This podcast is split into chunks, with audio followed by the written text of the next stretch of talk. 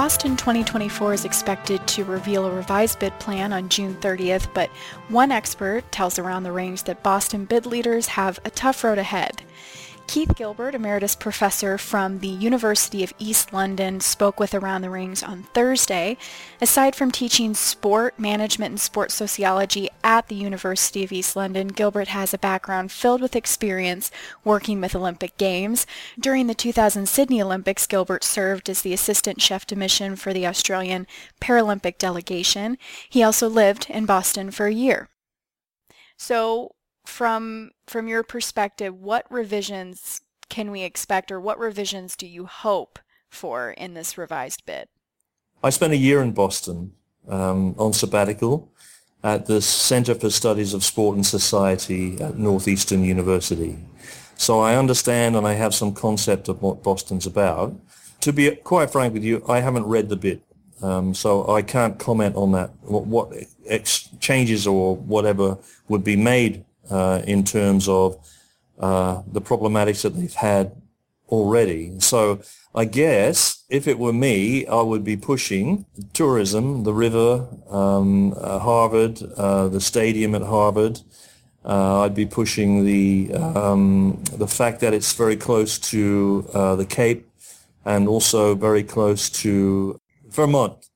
So it has all, all of those advantages, but in many ways, Boston is very much like Sydney, uh, about the same size. And the only thing that Sydney had for going for it at the time was the harbour.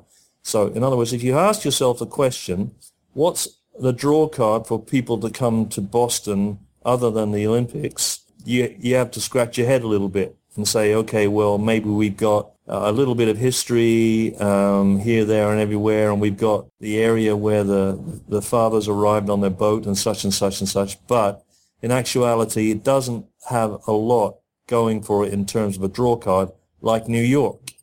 So, um, in my opinion, then I don't know what changes they're making, but if you're going to use anything in Boston, what are you going to what, what stadium are you going to use? I guess you're going to use the uh, the um, stadium at Harvard. I guess you're going to use the Red Sox stadium. I guess you're going to use the basketball stadium, um, which are famous, of course. But where's where where are all the other facilities coming from? And uh, the river, I suppose, will be used for sailing, um, but I don't know if it's big enough. So you probably have to go off the coast for sailing maybe on the Cape, and the river could be used for rowing as it is, as we know now anyway. So there are some sports which it can cover very well, but the other sports I'm not so sure where they might go. So, uh, and that's without reading the document. Mm-hmm. So in this revised bid plan, um, the head or chairman now of Boston 2024, Steve Pagliuca, said he believes generating a surplus from the bid is doable. Do you think that's feasible? In LA, they made a surplus. It was the first surplus, of course. Um, and if they pick up the same model as they did in Atlanta and LA, they'll make money. I'm not so sure that people will come to Boston necessarily. Um, and I'm not so sure, in, actuality, what area areas he want he thinks will actually make the money. Tourism, I guess. Um, but where else is he thinking? Advertising. Um, and I guess uh, in other areas related to the games, uh, you know, you know, with large industry, Coca-Cola and so on and so on. Um, but where's he going to get the money from? Yeah, I, I'm reading now some, some more of his quotes. Um, he said, we put together this budget to try to make sure the budget has cushion in it, and on top of that, we hope to create a surplus. I mean, ticketing doesn't generate a surplus. Ticketing just provides money for the OCOG after, you know, the games are over or during, you know, to back up the games. The government would have to, and, and the state would have to put the money in in order to uh, run the games. So it would have to be public run. I'm not so sure where, you know, I'm not so sure that you've even got the hotels, enough hotels in Boston to handle it. Um, there are a lot of hotels like the Marriott and so on and Copley Square and such like, but name me, you know, all all the other hotels which which you would manage to put people up in, and where's the village going to be? And I, I will read the revised document, and then I can comment better. But from my opinion, sitting outside you know, I don't know the sponsorship or the how much the government's putting in and uh, how much the state are putting in and how much the city are putting in and so on. So it's quite difficult, isn't it, really, to make a profit if you don't know all those things. Well, the city of Boston is in competition with Budapest, Hamburg, Paris, and Rome. So, like you said, kind of from the outside, who of those cities do you think is a front runner right now? Paris and Rome have had it before.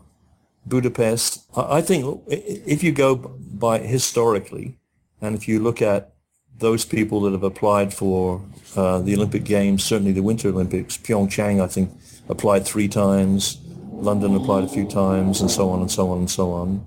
So I think what happens is that it, it this could be the first one for Boston. Then they'll have to go again in the next round after they've revised it and taken a close look at it. Um, wasn't that the problem with Chicago? Well, it was put together well enough, but wasn't supported uh, enough, I don't think. So, you know, Boston needs to take some um, ideas from the Chicago bid, from, from, my viewpoint anyway, and take a look at close look at what, what they did and where they went wrong, and uh, and so on.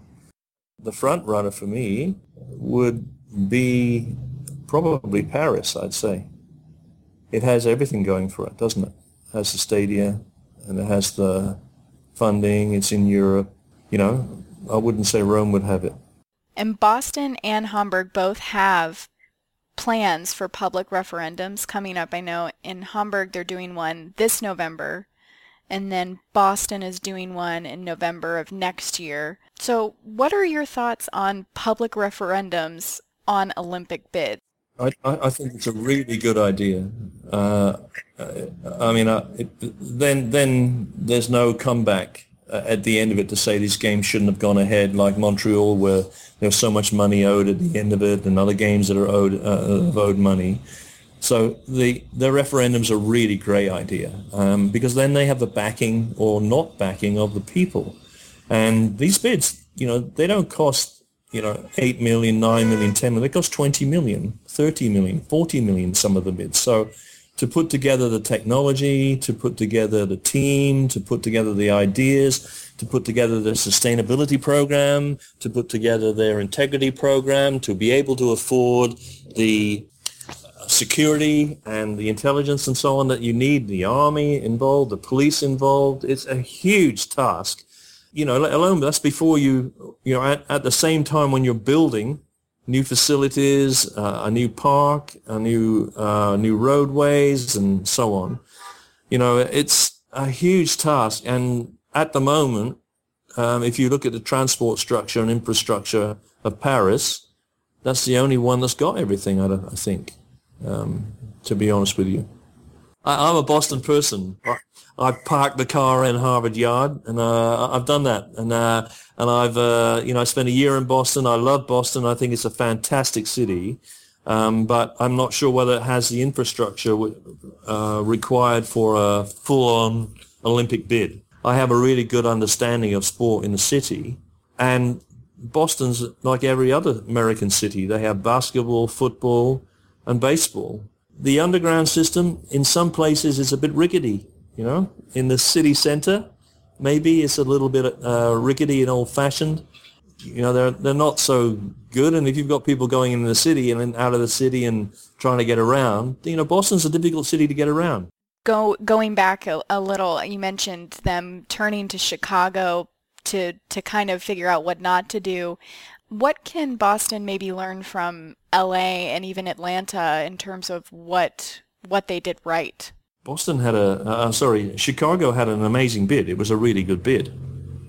In, in my opinion, uh, they they were very corporate, um, and all games are corporate nowadays.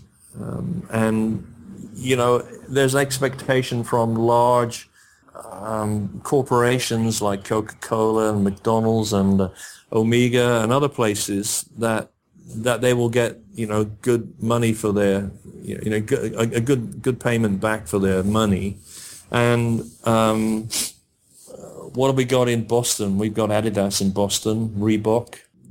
Boston's a university town, 40 universities in 40 square miles. It's not an industrial town. um, and there's not a lot of large business in Boston. They're going to need to call on New York uh, and call on Chicago to support them to get the job done. But Boston, compared with those cities, Chicago and so on, is, is a small town really. Like Sydney, and Sydney did well, but Sydney had to really build from scratch. So they built a whole new Olympic Park with stadiums and tracks and uh, training tracks and uh, everything, just like London. So, you know, where's it going to happen in Boston? I'm not sure. Um, Boston hasn't doesn't have that. Boston's already an old town. It would have to be outside of Boston somewhere. Maybe if they're going to center it around a major university, so the facilities could be used afterwards and such like. And and I think that's a major problem. The major problem is you have all of these facilities sitting in Boston, and when's it going to be used after? You know, Boston is a basketball, baseball, football town. Uh, the other sports aren't necessarily there, but people would argue, I suppose, that if those stadiums and everything are left and the legacy is there and people would move into them and things like that and use them. But, but, but the selling points are it's four hours to New York on the train. It's close to uh, uh, the Cape. Um, it's very close to Vermont. Um, it's close to upstate New York um, and so on. So those are the selling points, I think. In terms of everything else, it's got a long way to go to beat the other towns. The IOC has set a September 15th deadline for 2024 bid applications. The host city vote is slated for the IOC session in Lima, Peru in 2017. Be sure to check into Around the Rings online on Facebook and Twitter. I'm Nicole Bennett. Thanks for listening.